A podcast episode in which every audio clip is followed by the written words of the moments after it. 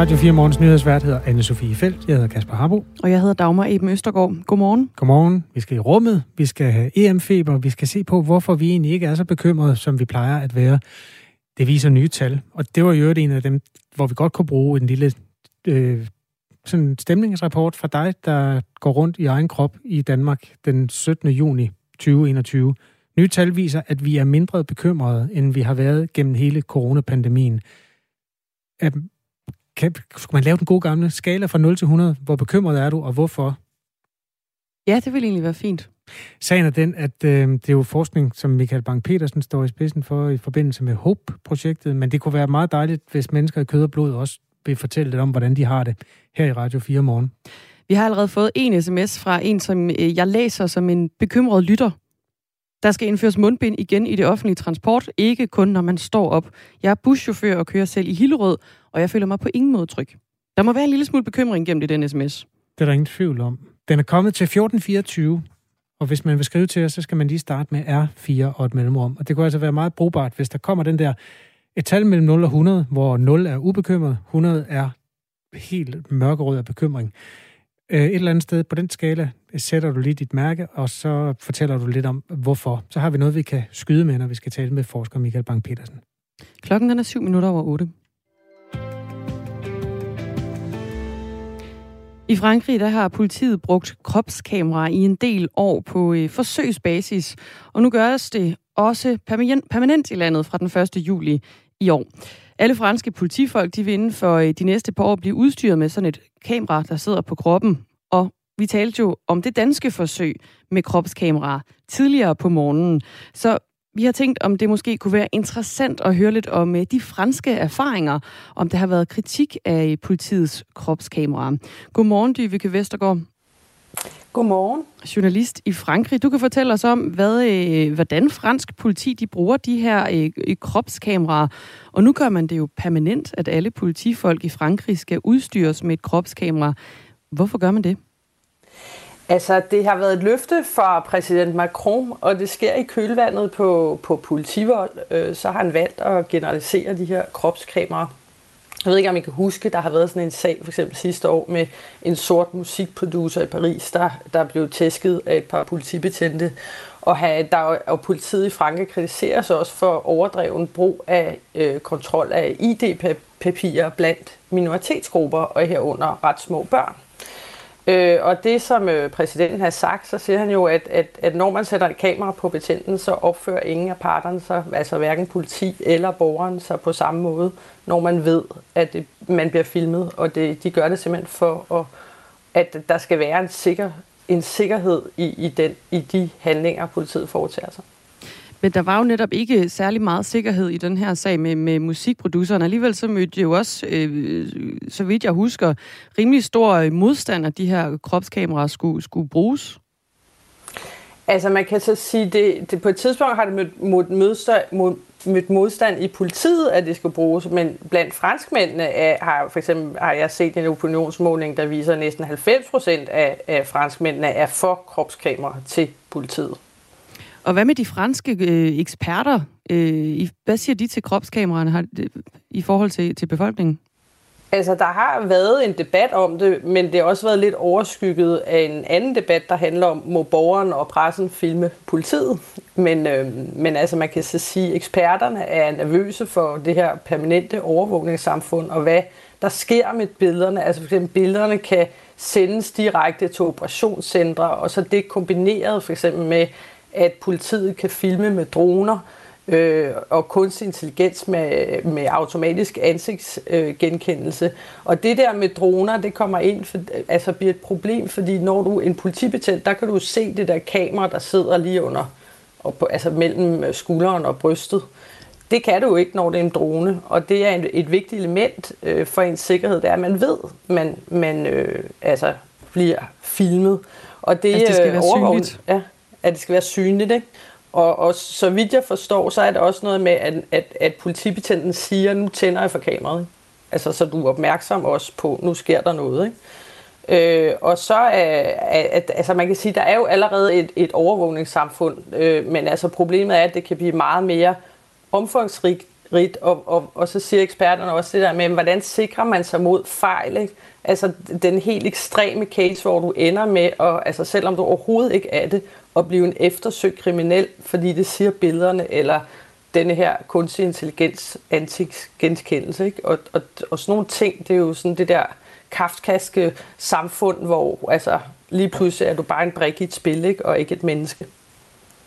Vi har også øh, kigget lidt mod vores øh, naboland Sverige. De har sidste år offentligt gjort en evaluering af et forsøg med netop kropskamera på deres betjente.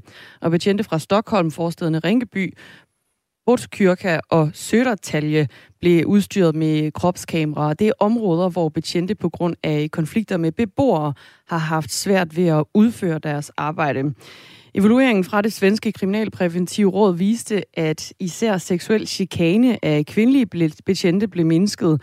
Også verbal chikane mod mandlige betjente blev mindsket. Og så har betjentene generelt været udsat for færre angreb med sten og laserlys og kanonslag også. Omvendt så har man så ikke kunne se en mærkbar forandring, hvad angår slag, skub og spark mod betjentene. Og kameraerne, de kan også have en øh, modsat effekt, viser evalueringen. De kan også fremprovokere vrede og kan altså få folk til øh, selv at begynde at filme den pågældende betjent med det her kamera på. 300 svenske betjente de har været involveret i forsøget, der har varet et års tid, og kameraerne de er blevet anvendt i 178 efterforskninger og også brugt som bevismateriale i, øh, i 20 afsagte domme tilbage i Frankrig. Hvad for nogle erfaringer har de gjort i Frankrig? Og, og, og vi skal lige have sat nogle flere ord på, hvordan kameraet bliver brugt her. Er der forskelle i forhold til, hvordan man gør det i, øh, i, i Sverige, og, og de resultater, det viser? Altså man kan sige, det er nogen, det du beskriver her med de svenske erfaringer, det er nogle af de samme erfaringer, man, man har i Sverige, og det er også den måde, man bruger det. Altså man bruger det, når man altså ved politikontroller eller altså ved, ved politihandlinger, øh, øh, at man tænder det her kamera. For eksempel så har jeg et eksempel for forstaden Rieux øh, La Pape, der ligger uden for storbyen Lyon, hvor man har set et fald i 70 procent af negative chikanerende udtalelser mod politiet, altså i forbindelse med kontrol eller politihandlinger. Og så bliver filmoptagelserne også brugt til beviser i retssager, og så bruger man det også her i Frankrig til uddannelse af betjente, ikke? fordi man kan jo gennemse scenerne og, og se, hvordan gør man det her. Okay, 70 procent øh, er alligevel relativt meget. Det var så de negative ja, udtalelser.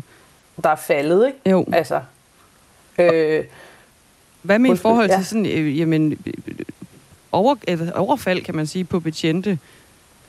Det ved jeg faktisk ikke konkret noget om, om der er sket et fald. Altså det, fordi det, du nævnte i den, i den svenske case, var jo netop det der med, at det havde ikke, var ikke nødvendigvis et fald i overfald. Altså, Nej, præcis. Noget med men, slag og skub og spark, der har man ikke rigtig kunne se en mærkbar forandring. Ja, bare, ja. nej. Øh, men altså, man kan så sige, noget, der har været en kritik i Frankrig, det er, at, at det er jo, at det er jo stadig betjenten selv, der skal beslutte, hvornår der bliver filmet. Øh, og, og derfor kan der jo også, altså Altså, så på den måde at der, har kritikken også været i Frankrig, at det ikke er en beskyttelse af begge parter, men, men fordi det, det er ligesom betjenten, der har magten til øh, at, at beslutte, hvornår der skal filmes. Ikke? Og det er noget af det, man gerne vil udbyde i Frankrig ved at finde bedre kameraer, fordi at, at så vidt jeg forstår, så har de der kameraer ikke mere, øh, altså de kan ikke filme mere end to-tre timer, hvor en patruljevagt varer otte timer. Ikke? Ja, okay, så det er ikke under hele vagten, man kan øh, du kan ikke, altså, så vidt jeg forstår, så kan man jo ikke tænde for kameraet, når man tager afsted, og så kører kameraet bare. Dyvike Vestergaard, tak for øh, at give erfaringerne med fra Frankrig. Selv tak. Journalist i Frankrig, og med her i Radio 4 morgen, fordi der jo er øh, et forsøg i gang. Rigspolitiet har startet et forsøg, hvor en, en række danske politikredse, de skal prøve at øh, gå med kropskameraer enten på en vest eller på en hjelm, eller i det, de kører med, eller i deres, på deres køretøj, som altså så kan, øh, jo kan optage deres verden. Det er stadigvæk på forsøgsbasis, og det skal så sidenhen evalueres, og så skal det også op til politisk drøftelse. Men nu er det altså i gang flere steder i, øh, i landet, det her forsøg. Kvart over otte. Der er fodbold i aften. Og det er altså rigtig fodbold, hvor 11 raske mænd møder 11 andre øh, mænd, og det er Danmark, og det er Belgien. Og det er, øh, altså, lad os sige, tiden til, at fodbolden vender tilbage. Og fodboldfeberen i sin oprindelige forstand kan vende tilbage til Danmark og til København. som jo er en af EM-værtsbyerne. Derfor har vi sendt vores reporter Anton Ringdal ud for at uh, tage temperaturen på den her by, som jo emmer af fodbold. Øh, sådan. Ja. Det er der sikkert nok, men øh, jeg er Rasmus modsat af det. Hvad vil det sige? Jeg hader fodbold og sådan noget. Hvad hedder du? Ja. Hvor, hvorfor hader du øh, fodbold? Ah, ja, nu blev du bare ved. Ja. Jamen, det har aldrig interesseret mig, så ganske enkelt er det bare. Sådan er det med. Og især også Finland vandt. Du hvad? Især også Finland vandt. Du er Finland? Ja. Jamen, så fordi, burde du da være glad. Fordi, nej, det har jeg sagt på ingen. Det, det er fordi, jeg var modsat. Jeg er Rasmus. Jeg hader det, jeg ser det ikke. Så du hader det bare? Ja, ja. Så du, øh, du går ikke rundt og suger til dig, når du går rundt hernede i byen? Nej, det kan jeg love dig, jeg ikke gør. Det gør jeg ikke. Ja. Må jeg prøve, må jeg prøve noget for at få dig i EM-humør? Det kommer du ikke til. Må jeg prøve? Nej, det gør du ikke. Prøv lige, prøv at høre. Jeg har sat det døve øre til. Skal du lytte her?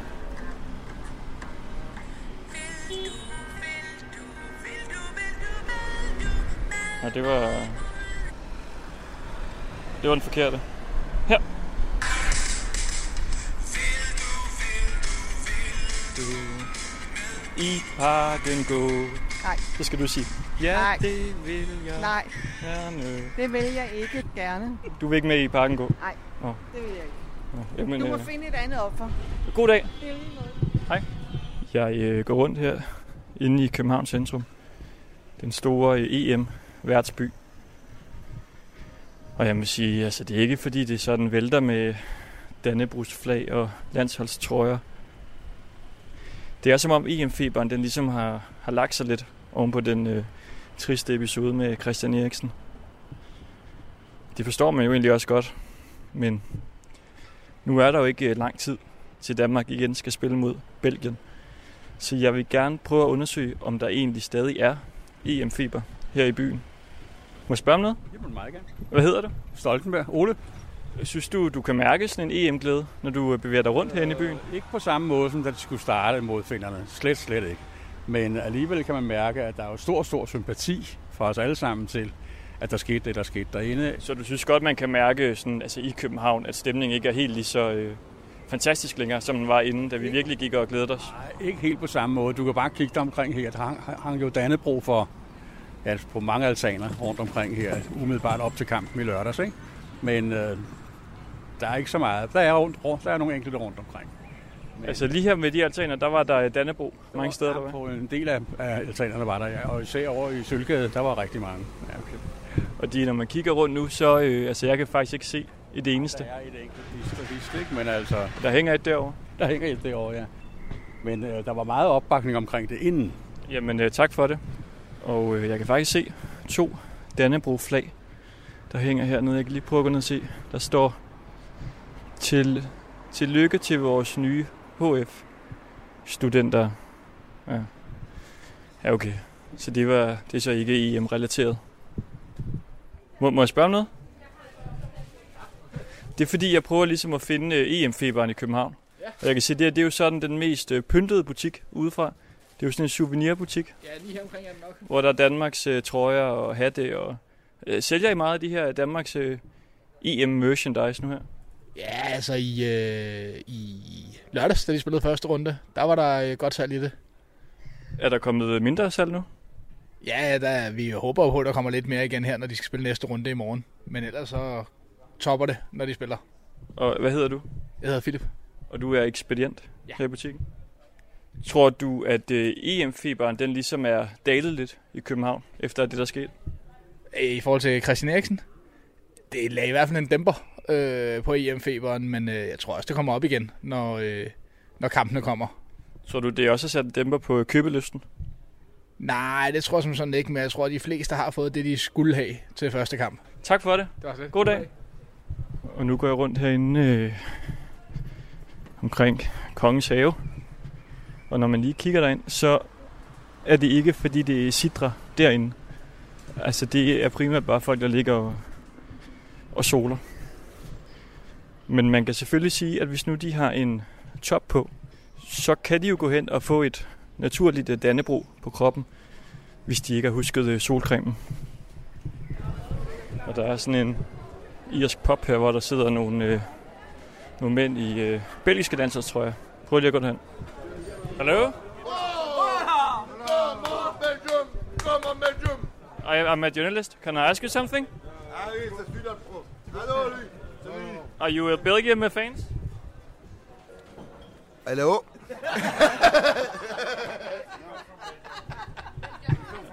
You come from Belgium. Okay. What do you feel about the the EM fever in Copenhagen? Can you feel the excitement? Yes, Can you? yes, well, yes, we can. How, how do you feel that? We are uh, we are happy to be here to uh, to see uh, the match uh, next tomorrow.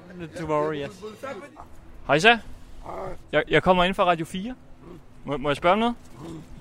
I, I sidder inde i jeres bil og spiser shawarma. Jeg kunne bare lige se, at I havde øh, Dannebro hængende om bag bilen. Ja. Hvorfor, hvorfor har I det? Det er sådan lidt sympati med Christian Eriksen og, og hele Danmark jo. Som Hvad, hvad hedder du? hedder Jesper. Er du ramt af EM-feberen? Nej, ikke specielt. Hvordan kan det være? Fordi jeg snart skal til Bornholm og køre på Velo. Og så kan man ikke være i EM- EM-humør, eller hvad? Nej, for vi er ikke det er oppe på en campingplads jo. Der er jo ikke noget fjernsyn inde. Okay. Jamen, øh, tak for det. God kebab. And you are drinking beer. Okay, thank you. Nu er jeg kommet ned til Nyhavn. Og det må jeg sige, det er nok det mest EM'ede sted i hele København. Der hænger tonsvis af Dannebro-flag. Må jeg spørge om noget? Ja. Hvad hedder I? Jeg hedder Vinnie. Flemming. Er I hernede på Nyhavn for at få lidt af EM-stemningen med? Jeg har da Ja, det var det faktisk, ikke? Er- det derfor? Ja, nej, ikke lige helt måske. Jeg skulle ind og bytte en bluse, men øh, også stemningen herinde selvfølgelig, ikke? Ja. Jeg har været lidt rundt i København og gå, og jeg vil sige, at Nyhavn virker klart som det sted med Ja, altså mest EM-stemning. ja Er, det er I enige i det? Ja, vi har gået på Vesterbrogade, der var ingenting overhovedet, og strået helt der ikke, synes jeg. Tror I det er efter det med Christian Eriksen også? Det kunne være, altså folk er blevet lidt stille, ikke? Tak for det. Det er jo Hej. Ja, det er Emmer. EM'er. E, det er emmer. Brums. EM, som det hedder på engelsk, øh, af fodboldstemning i Nyhavn. Anton Ringdal var en tur derude, og øh, kampen mellem Danmark og Belgien, den bliver spillet kl. 18. Man kan se den på TV3. i Ja, der er lige lidt god tid til at sådan få øh, EM-stemningen helt op at ringe, ikke? Men man kan jo starte med at tage sin trøje på. Du ser godt ud i landsholdstrøje, øh, Thomas Schumann. Tak skal du have. mikrofon. Ja, der var du. Øh, I virkeligheden er Thomas Schumann vært på to programmer her på Radio 4. Vi taler ofte med dig om vores øh, store sydlige nabo, Tyskland. Lige nu skal vi tale om et land, der ligger længere væk. Sagen er den, at Thomas Schumann er vært på programmet Den Nye Rumalder, som også bliver sendt her på Radio 4. Og i nat klokken 3 vendte kinesiske astronauter tilbage i rummet for første gang i fem år. De skal op på en øh, rumstation, som er spritny, det lyder spændende. Hvad er øh, den største landvinding i det? Det er jo, at kineserne de er i gang med at lave sådan en øh, lidt en pangdang, om ind i mindre størrelsesforhold til det, vi har som den internationale rumstation. Altså den internationale rumstation, som jo Andreas Mogensen var op på besøg. Mm. Øh, kineserne, de har jo været holdt uden for det gode fællesskab, øh, der, det gode internationale fællesskab, fordi dengang man blev enige om at lave den internationale rumstation, det var lige i kølvandet på massakren på den himmelske fredsplads, og så sidenhen, så forholdet jo mellem USA og Kina, det er jo bare blevet køligere og køligere, så man kan sige, det store i det her, det er jo, at kineserne, de her, med den her rumstation, de vil bygge, hvad skal man sige, noget tilsvarende og vise, at de ligesom også kan finde ud af det her med at have astronauter til at bo og arbejde i rummet. Kan de så det? Det tror jeg godt, de kan. De har sendt tre mænd afsted. Ja. Og de har det godt. De, øh, det lader til, at øh, opsendelsen gik helt fint. De suser rundt om øh, jorden lige nu, og på vej op mod, mod rumstationen. Det er jo ikke verdens mest åbne regime. Det kan godt være svært at få regulær information fra Kina, corona og alt muligt. Ja. Øh, hvor, hvor meddelsom er man om de omstændighederne omkring den her opsendelse? Jamen, øh, det er rigtigt, og man kan sige, at nogle af de udfordringer, jeg tit er, det er jo for eksempel at følge med live. Altså, det er en af de ting, jeg godt kan lide, når jeg følger med i, i rumfart. Det Ja, der du med, sover ikke om natten. Du ser rum-tv. Ja, jeg sov, jeg sov i nat, må jeg så indrømme. Jeg, Okay. jeg, så, jeg så ikke det her øh, kl. 3.22 nat, da de blev sendt op. Men, øh, men med lige præcis den her opsendelse, der er de faktisk, øh, kunne jeg se, øh, sendt live, øh, sendt live med også øh, kinesiske tv med, med engelsk oversættelse og sådan noget. Så jeg tror også, altså langsomt, så man bliver bedre og bedre og mere, hvad skal man sige, sikker i, i det, man gør fra kinesisk side, så vil man også åbne mere og mere op. Altså det er jo, nu da kineserne de landede for, for nylig den her robot på, øh, på Mars, altså der tog det jo lang tid, før vi sådan fik endelig bekræftelse og billeder og sådan noget på, at, at den rent faktisk var lykkedes med det, og det er fordi kineserne i det tilfælde, det er noget helt nyt, de skal gøre her, ikke? øh, er lidt mere påpasselige med at dele ud af, altså hvis det nu har været en fiasko, så vil de, ikke, øh, så vil de gerne styre den nyhed så godt som muligt. Ikke? Mm.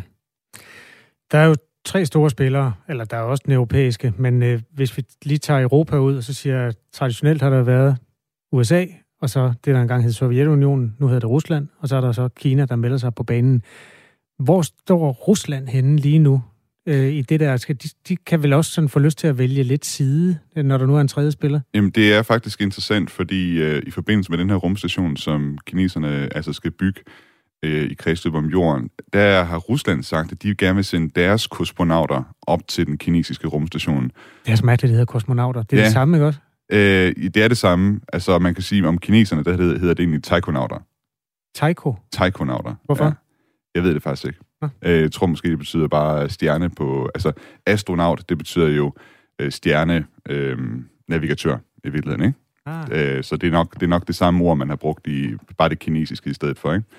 Men øh, ja, altså, russerne vil gerne øh, lege sig med, med kineserne. Det er jo sådan lidt... Øh, prekært i den forstand, at russerne har været med til at bygge den internationale rumstation og er en vital del af den internationale nationale rumstation sammen med USA.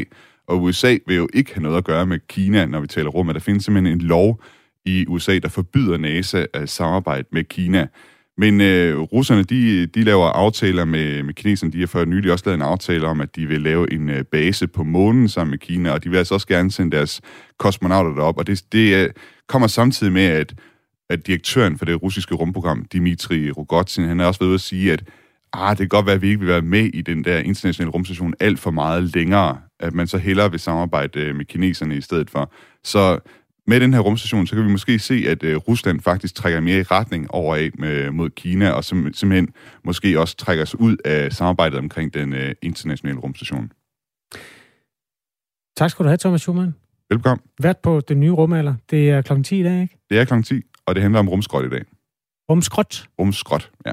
Ja, okay, affaldet, der flyver rundt og gennemhuller øh, alt den dyre teknologi deroppe. Nemlig. Øh, ja, du lytter til Radio 4. Klokken er 8.27.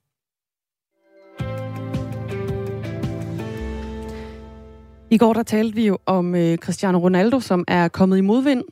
Portugisisk fodboldspiller. Lige præcis.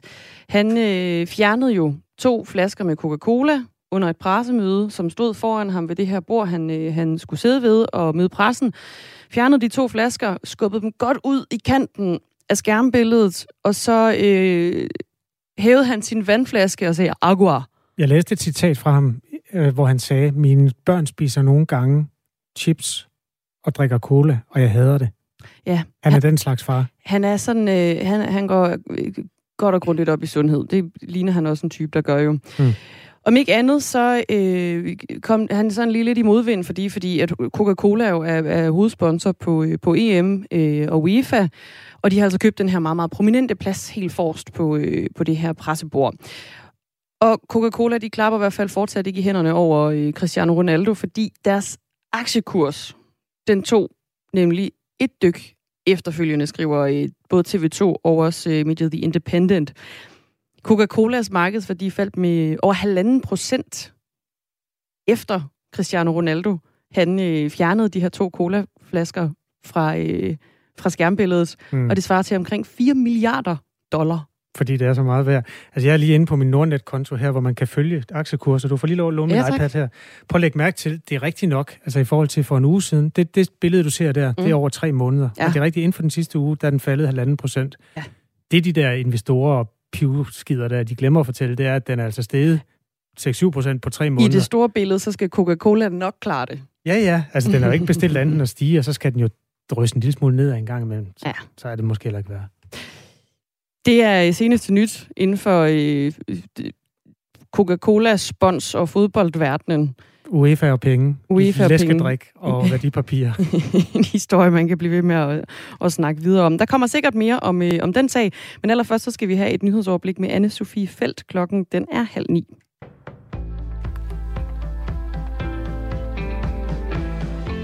Forsøg med kropskameraer på politibetjente kan øge masseovervågningen, det siger juraprofessor på Syddansk Universitet Sten Schaumburg Møller til Radio 4 morgen. Rigspolitiet har i denne måned begyndt et 6 måneder langt landsdækkende forsøg med brug af det såkaldte bodycam, altså et kamera, der er monteret på betjentes, betjentes hjelmeveste eller køretøjer.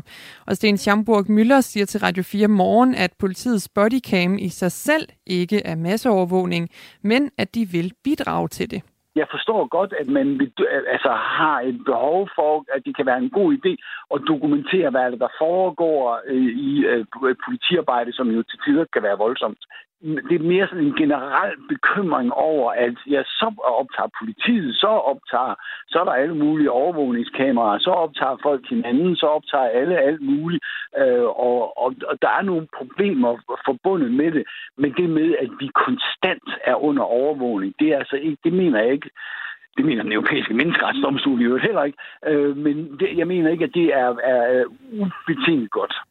Ledende politiinspektør hos Københavns Politi, Gert Seibach, siger til Radio 4 morgen, at forsøget skal teste en ny national ramme for, hvordan dansk politi bruger kameraer. Og også at finde ud af, hvordan og hvorledes øh, selve læringsdelen, altså hvordan skal vi arbejde med det materiale, vi kommer ind med, øh, og hvilke legalitetshensyn øh, der er i forhold til det materiale, vi kommer ind med. I dag er det 25 år siden revselsesretten blev ophævet, men hvert 8. barn bliver stadig rusket, dasket, slået eller smækket af sine forældre. Det viser en undersøgelse fra VIVE, det Nationale Forsknings- og Analysecenter for Velfærd. Og særligt børn af forældre, der er indvandret til Danmark eller er efterkommere, er i risiko. Vives undersøgelse viser, at flere end hver tredje barn i de familier har oplevet en eller anden grad af fysisk straf. Formand for Børnerådet, Agi Kongsunga, siger dog, at man skal passe på med at gøre vold mod børn til noget, der kun handler om minoriteter. Det er ikke et udbredt fænomen blandt etniske minoritetsforældre. Når det så er sagt, så er det klart, at der er grund til at sætte ind, fordi 36 procent øhm, øh, øh, af, etniske minoritetsforældre, de bruger altså en eller anden form for vold eller øh, en eller anden form for sådan hårdhændighed i deres øh, opdragelse, og det, øh, det, det går ikke. Man må ikke slå øh, børn øh, i Danmark. Vives undersøgelse er foretaget som en spørgeskema-undersøgelse blandt forældre til godt 50.000 børn mellem 9 måneder og 3 år. Storebæltsbroen er her til morgen lukket for al biltrafik i retning mod Sjælland. Årsagen er et færdselsuheld, fremgår det af broens hjemmeside. Det er endnu ikke oplyst, hvor længe der ventes at være lukket. En covid-19-vaccine fra det tyske biotech-selskab CureVac har i et studie med omkring 40.000 forsøgspersoner vist en effektivitet på blot 47 procent og opfylder dermed ikke de statistiske de statistiske succeskriterier. Det oplyser CureVac i en pressemeddelelse. CureVac er i øjeblikket ved at afslutte de afgørende studier med sin vaccine og har endnu ikke ansøgt om at få den godkendt. Så sent som i sidste uge sagde direktør for Sundhedsstyrelsen Søren Brostrøm, at den nye vaccine fra CureVac næppe kommer til at spille en rolle i det danske vaccinationsprogram. Varmt og solrigt vejr med mellem 25 og 30 grader. Vinden bliver let til frisk. Og det var nyhederne på Radio 4 morgen.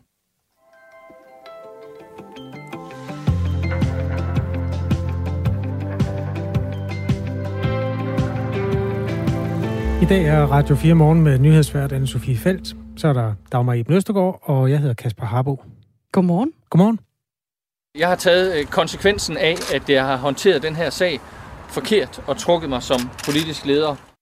Det er helt sikkert noget, du har øh, hørt før det her. Det er jo Morten Østergaard, da han i oktober sidste år måtte trække sig som leder af Radikale Venstre efter en sag om befamling af partifælden Lotte Rod. Siden der kom øh, flere lignende sager til. Han blev sygemeldt, og i november der fik han så en overlov fra øh, Folketinget.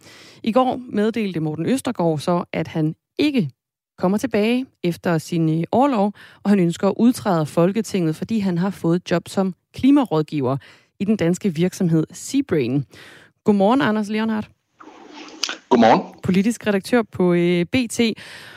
Og du og BT har jo om øh, nogen fuldt og bragt afsløringer i den her sag, og du er ikke, kan vi sige, overrasket over, at Østergaard han nu forlader øh, Folketinget. Vil det være mere overraskende, hvis han gjorde comeback politisk? Ja, det må jeg sige. I hvert fald, i, hvert fald i de radikale. Øh, der har han været dead man walking i, i lang tid, og i partiet har man også vidst, at øh, Morten Østergaard vender ikke tilbage. Øh, det er bare et spørgsmål om tid, før han finder et job, øh, og der man kan træde ud af Folketinget. Øh, for man skal huske på, at han, mens han var syg i oktober sidste år, har kunnet få øh, fuld vederlag og fuld tillæg osv., og, og, og så har, og det er jo klart, at han træder ikke ud af Folketinget, før han ligesom har noget, noget andet på hånden, så det er jo, det er jo det, han endelig har fundet nu. Så, øh, og det er jo så i en privat, øh, kan man sige, det private erhvervsliv som klimarådgiver, og det, øh, der har man jo så vurderet, at, øh, at hans kompetencer øh, ligesom overstråler hans øh, sådan lidt plakket renommé. Så vil det sige, at han har trukket en overlov i halen for at øh, nu at få tid til at finde et nyt job? Det, det kan man jo sådan kun gisne om, hvordan, hvordan han, om han måske kunne have været tilbage, hvis det nu har været mm. i Folketinget om, om et, øh, om et par, altså par måneder tidligere. Men altså, det, kan man sige, lige da det stod på, der, der var det selvfølgelig klart, at han sygemeldte sig, fordi altså, enorm stress og enorm mm. pres og så videre, så han har jo været helt nede øh, i, i uh, helt ned at dykke, og så, så må man, så ved, så er det selvfølgelig uvist, hvor, hvor, når han har været tilbage øh, til at, at kunne passe et arbejde. Morten Østergaard, han skriver blandt andet på øh, Facebook, det gjorde han i går, da han annoncerede, at han øh, trækker sig fra Folketinget. Jeg er selv sagt ked af den måde, mit politiske virke sluttede på, og de fejl, jeg begik undervejs. Det kan jeg ikke gøre om, men jeg håber, at I tror mig, når jeg siger, at jeg har lært af det hele. Anders Leonhardt, hvad tænker du om øh, den her måde at sige farvel til det politiske liv på? Det er jo nok en af de mest barske sager, vi har set, og mest sådan dramatiske øh, farvel til politik, vi, vi har set i, jamen, i hvert fald i den tid, jeg kan huske øh, i, i dansk politik. Fordi han var jo sådan en, en, altså, han var en topprofil, han var partileder, øh, og, øh, øh, og en af de mest profilerede politikere, vi har i Danmark, og så på et møde, øh, syv timers langt møde i Den Sorte Diamant i oktober, så er det hele væk. Og man ved jo godt, at de efterfølgende uger, hvor der kommer den her krise i partiet, Øh, og hvor øh, der kommer vi også, her BT afslører vi jo flere og flere sager, så det var ikke kun den der øh, hånd på øh, Lotte Rodes lår for 10 år siden, det var væsentligt mere. Øhm, og når det kommer frem, så var han ligesom øh, færdig. Øh, og man skal ikke fuldstændig kunne afvise, at Morten Østergaard kan gøre comeback en gang i fremtiden. Det bliver nok ikke de radikale, og så er det måske svært at se, hvordan han skulle kunne gøre det. Nu nævner du selv øh, dele af jeres, øh, af jeres dækning. Hvad var det mest bemærkelsesværdige, der kom, øh, der kom frem?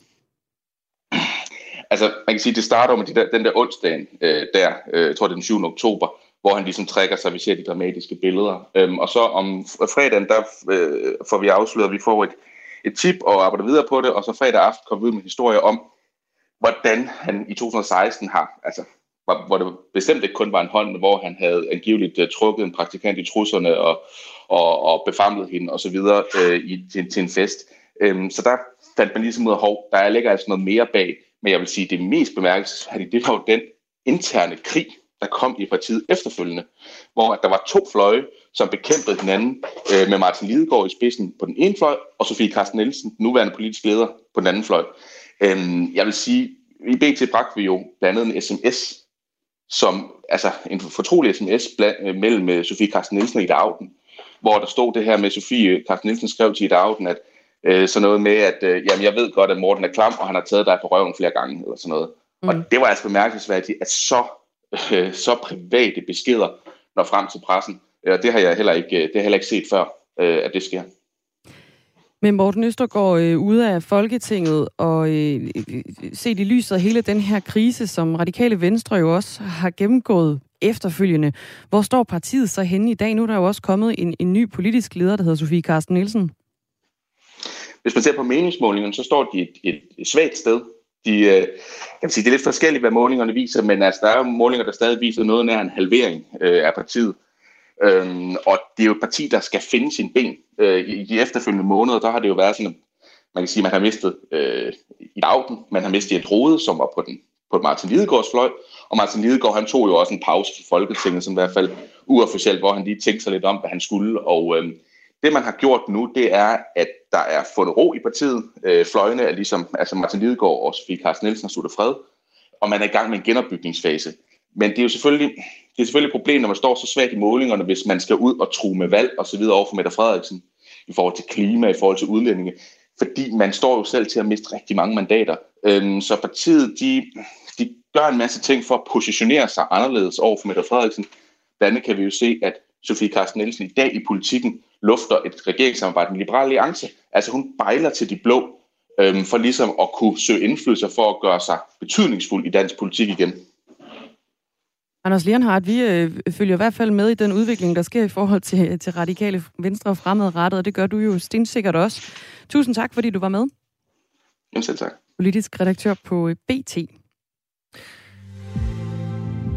Vi kan egentlig ikke nå det, men vi bliver nødt til at nå det, Dagmar. Fødselsdagskvisten uh. er quizzen, hvor jeg legner dagens fødselarer op, og du skal rangere dem efter alder. Okay. Første navn, Morten Østergaard. Morten Østergaard. Næste navn, Frihedsgudinden. Ja. Så er der Island. Ja. Og tennisspilleren Venus Williams. Venus Williams, ja. Ja, og det er, hvad vi har. Det er ikke sådan en dag med mange kendte fødselarer. Okay, Morten Østergaard, Frihedsgudinden, Island. Island og Venus Williams. Og det er Island som republik betragtet i sin nuværende form. Øj, i sin nuværende form, der... Dammit. øh, okay, jeg tror, at øhm, frihedsgudinden er ældst. Det er godt set, det er rigtigt. For 136 år siden ankom hun som en gave fra øh, Frankrig til New York. Ja, så tror jeg, at øh, jeg har lyst til at sige, at altså, Island som republik kommer derefter på en tredjeplads. Det er godt set. Helt rigtigt. Ja. Det var 1945, at Island sagde, nu har vi været en del af det danske kongerige længe nok. Farvel. Ja, og så tror jeg faktisk måske, at jeg tror måske, ej, jeg føler lidt, at Morten Østergaard og Venus Williams, de er lige gamle. Men måske Venus, hun lige har sådan, åh, lige, lige et år på ham eller sådan noget. Jeg tror, hun er lidt ældre. Det er forkert. Nej. Nå. Han bliver 45, Morten Østergaard. Er du egentlig, du hedder selv Østergaard? Jeg hedder selv Østergaard. Og nej, der er ikke nogen relation. Så I har aldrig mødt hinanden? Der er aldrig jo, jeg har noget? mødt ham. Det var i forbindelse med et, øh, et folketingsvalg. Var det klamt, eller? Øh, nej, det var, det var en øh, fin oplevelse. Nå, Venus Vilja, Morten Østergaard bliver... involveret. Fint. Han bliver 45. Punktum. Tillykke med fødselsdagen. Og Tillykke med fødselsdagen, og held og lykke fremover. Nå, 45 og Venus Williams, hvor gammel er hun så? 41. Åh, oh, med ja, okay. Men hun er jo også, hun er stadigvæk aktiv, sådan udøvende sportskvinde, er hun ikke det? Ingen idé. 41 år gammel er hun i hvert fald. Ja. Tak for fødselsdagskvisten. Ja, du er øh, velbekomme, og det blev jo ikke i dag, du lavede den fejlfrit, men der, øh, vi Der kommer er en igen i morgen. igen i morgen. det er der nemlig.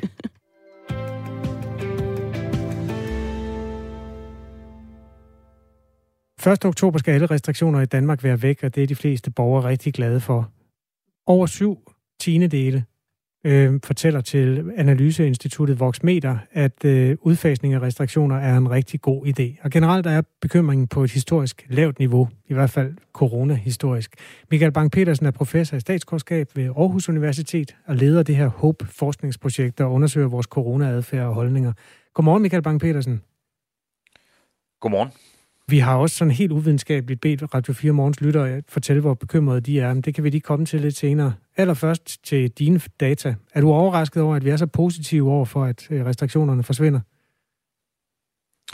Nej, det, det er jeg egentlig øh, ikke, øh, fordi dels så har, har befolkningen, befolkningen sådan hele pandemien igennem øh, egentlig synes, at det, der blev besluttet, at det var fornuftigt og stolede på, at øh, myndigheder og politikere, de gjorde det rigtige. Og derfor så er der også mange, der vil tænke, at jamen, hvis, hvis øh, dem, der sidder inde i regeringskontorerne, at de mener, at, at nu er det tid, jamen så er det nok tid. Og så er det også det her med, at det stemmer også overens med folks egen mavefornemmelse, at, at vi er ved at have styr på, på pandemien. Og det er det, vi kan se i vores tal, at vi er altså på, på det laveste bekymringsniveau, øh, siden vi begyndte at, at måle. 9 procent er der stadig tilbage, der synes, at øh, restriktionerne skal blive. 9 procent synes, at det er en dårlig eller meget dårlig idé, at man udfaser restriktionerne. Omvendt så er der altså alle de andre, de ubekymrede. Øhm, hvad lægger du i de tal? Jamen, der er jo stadigvæk nogen, der er, er bekymrede for denne her virus, og øh, hvis man sådan graver lidt længere ned i tallene, så kunne man måske tro, at, at dem, der sagde, at vi skal bare give los, det er de ældre, der er blevet vaccineret og så at sige har, har deres på det øh, tørre. Men det er faktisk de ældre, som holder, holder lidt igen, hvor at de, de yngre, det er dem, der siger, ja lad os øh, få samfundet åbnet, og det kan, det kan øh, ja, øh, kun gå for langsomt, havde jeg nær sagt. Øhm, så det, det, er, det handler mere om, jamen, hvor generelt øh, bekymret er man for, for virusen, øh, og, og hvor store øh, trivselsmæssige omkostninger har de her restriktioner haft, fordi de unge, det er dem, der i særlig grad, sådan som overordnet befolkningsgruppe, har lidt øh, trivselsmæssigt under øh, pandemien, og også dem, der gerne vil have, at, øh, at vi så hurtigt som muligt kommer tilbage øh, til et, øh, et mere normalt liv. Mennesker, der hører Radio 4 morgen, har skrevet til os heldigvis på en skala fra 0 til 100, hvor bekymrede de er. En skriver 0. Jeg er ikke i risikogruppen overhovedet. Sandsynligheden for, at jeg bliver syg, hvis jeg bliver smittet, er meget lille. Så, øh, så er det overstået. En anden skriver, jeg har en gravid kæreste derhjemme, og da vi vælger at holde mundbindet på lidt endnu, er jeg lidt bekymret for de blikke, vi kommer til at få i supermarkederne. Ellers er alt godt, skriver Patrick, øh, som øh, placerer sig selv på skala trin 15 på den skala, der går op til 100 på bekymringsskalaen. Øh, minus 10.000 er der en, der skriver. Michael Bang-Petersen, det virker også som om, at det her det er lige så hvad skal man sige, øh, opdelt som resten af coronadebatten. At enten synes man, at vi skal tilbage til, altså til virkeligheden, heller i går end i dag, eller også er man sådan meget påvirket stadigvæk af, hvad der er sket. Hvad siger du til den analyse? Jamen det er, øh, det er rigtigt, at øh, det her det er en, en krise, som på mange måder er, er splittende, og det er jo fordi, at risikoen ved corona, den, øh, den er så forskellig, alt afhængig af, jamen, hvad er det for nogle andre sygdomme, man måske har, og hvor, hvor gammel øh, er man. Og omvendt, at øh, restriktionerne også rammer øh, så forskelligt, at der er nogen, som har et større behov for at komme ud og øh, feste og møde mange andre mennesker, og det er særligt de unge. Der er også forskel på, om man som mig har et, et universitetsjob, øh, hvor at der i bund og grund ikke er den store økonomiske usikkerhed, selvom der kommer sådan en krise, eller om man er selvstændig erhvervsdrivende. Så, så problemstillingen er, at denne her krise rammer på for så forskellige måder. Øh, og, og derfor så kommer der de her øh, uenigheder. Man kan sige, at det der er den gode nyhed, det er, at vi i Danmark øh, trods alt er betydeligt mindre splittet, end vi øh, end mange andre landes befolkninger er. Og, og det betyder også, at det vi diskuterer, det er i højere grad om skal genåbninger gå lidt hurtigere eller lidt langsommere, hvor at man har nogle meget mere voldsomme diskussioner, og i USA har haft diskussioner om, jamen findes virusen overhovedet? kan vi næsten blive mindre bekymrede, end vi er nu. Altså, vi mennesker er jo skabt sådan, at vi altid har et sort hul af bekymring inde i hovedet, og hvis man ikke er bekymret for den kolde krig eller øh, atomkraften, så er man bekymret for øh, finanskriser eller noget tredje. Kan man komme længere ned end det bekymringsniveau, der er nu? Ja, men det, det, kan man, øh, det kan man godt. Øh, vi kan se, at der er stadigvæk øh, 50 procent af befolkningen, som op, oplever coronavirusen som en, en trussel mod det danske samfund, og, og på den måde, jamen, så er der noget bekymring derude, og øh, det er jo noget, hvor vi gerne, altså man kan sige, den bekymring skal vi i bund og grund gerne have ned på, på nul efterhånden, som, som tiden skrider frem nu her hen over øh, efteråret, sådan at folk ikke længere opfatter øh, denne her øh, epidemi som en trussel mod, øh, mod det danske samfund. Tak, Michael Bang-Petersen. Velbekomme.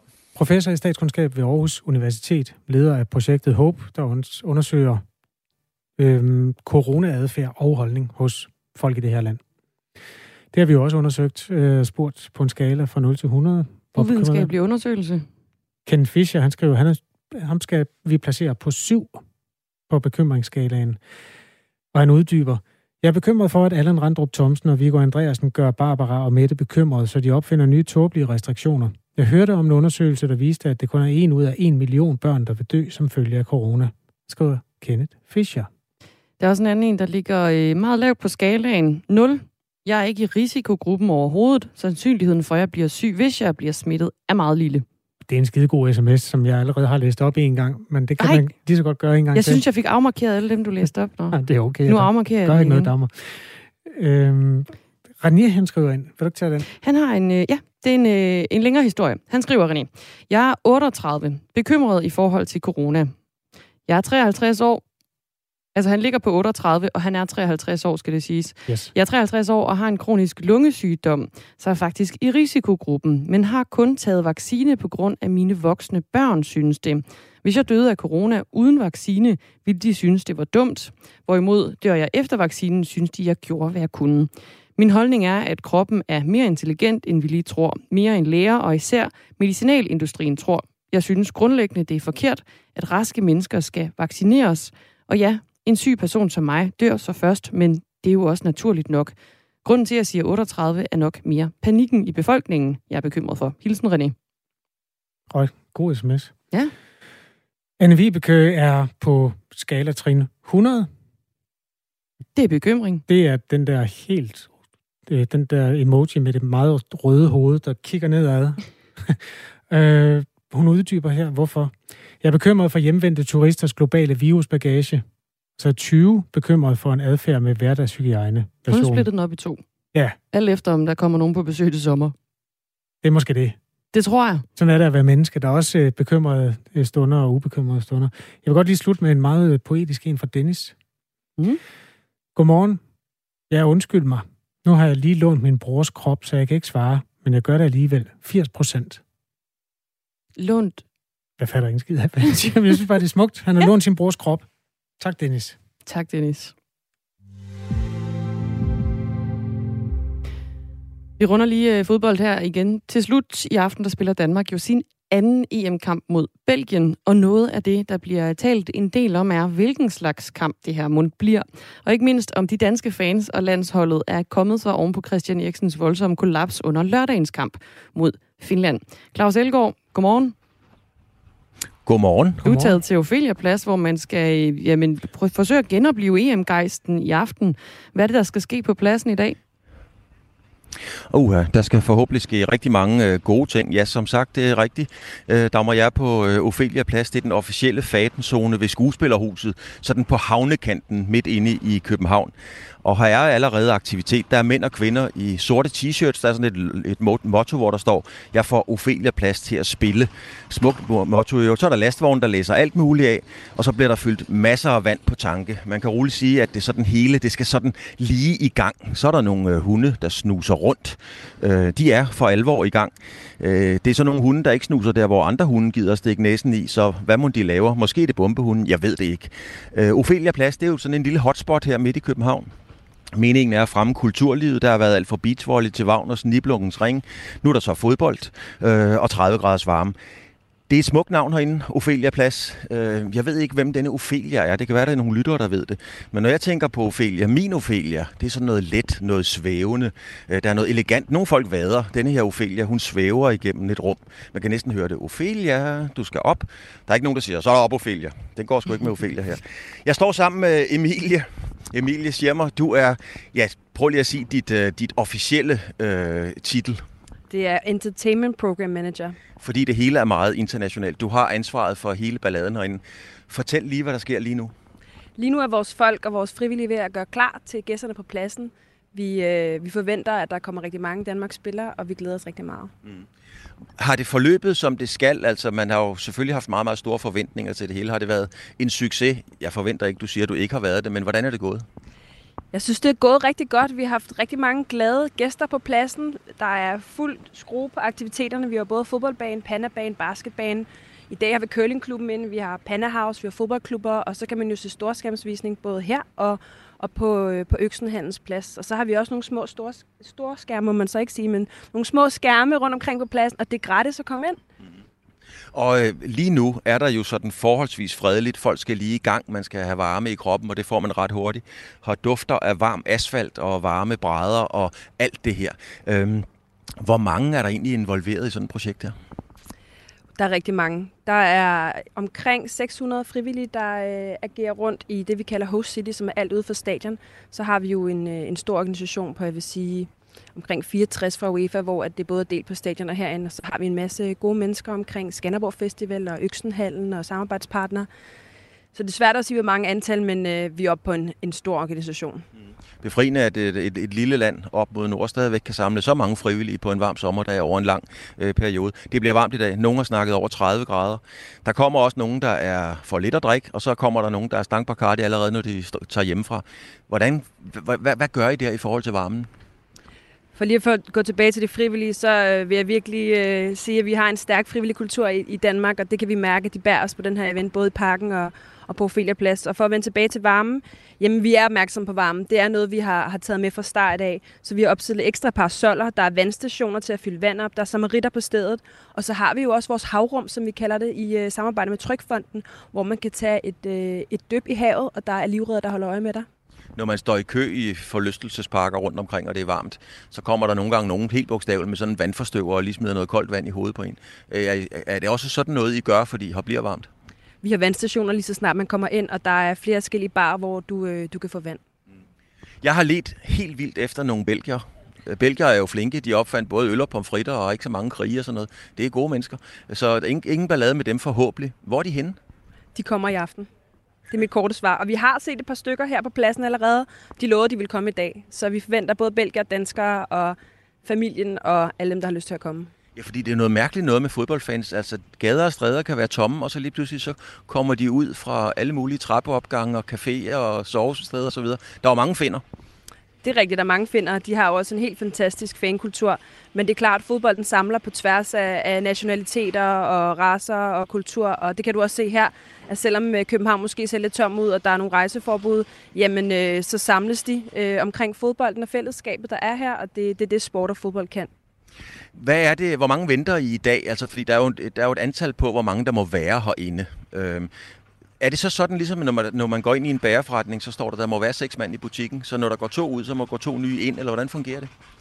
Der var 5.000 forbi i lørdags, da Danmark spillede. Vi venter det samme og mere til. Øhm, der må være 3.125 på pladsen, og det er vores øh, dygtige øh, safety security folk rigtig opmærksom på, og vores frivillige. Så ja, der er styr på, at øh, der er dem på pladsen, der må være.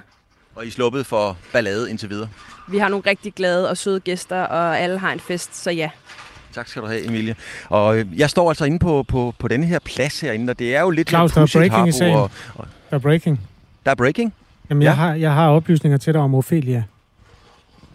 Okay. Pladsen er jo anlagt øh, med en af interessenterne er jo det kongelige teater.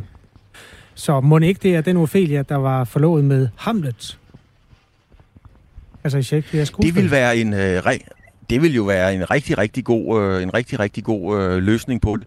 Altså nu er mig og Shakespeare, ja, der er nogen, der citerer Shakespeare, og så er der nogen, der forstår Shakespeare. Jeg er nok mest en af dem, der citerer ham. Men, øhm, nu skal du høre, det øh, Ophelia, hun var jo bims. Øh, hun var forlovet med Hamlet, og Hamlet, det gik lidt hårdt. Nu kommer der nogle spoilere. Hvis du sidder og skal se Hamlet i aften, så skal du slukke for radioen de næste øh, minut. Men Hamlet myrder faktisk Ophelias far, øh, som hed Polonius. Og så bliver hun vanvittig, og hun ender med at drukne i et vandløb, mens hun synger i sorg og galskab. Det er altså den plads, man har valgt som epicenter for Danmarks EM-feber. Det kan man godt tænke over. Det må blive dramatisk nødvendigvis. Åh oh, ja, men, men altså uden at skulle blive tendensiøs, fordi det må jeg jo for Søren ikke, men et godt Hamlet eller Shakespeare citat måske som, som overskrift på hele den her polemik, der har været omkring UEFA, misforståelser og frem og tilbage, så er der jo nogle skribenter, der vil mene, og jeg tror det er fra Macbeth, der siger, det er en ond tid, når de gale leder de blinde.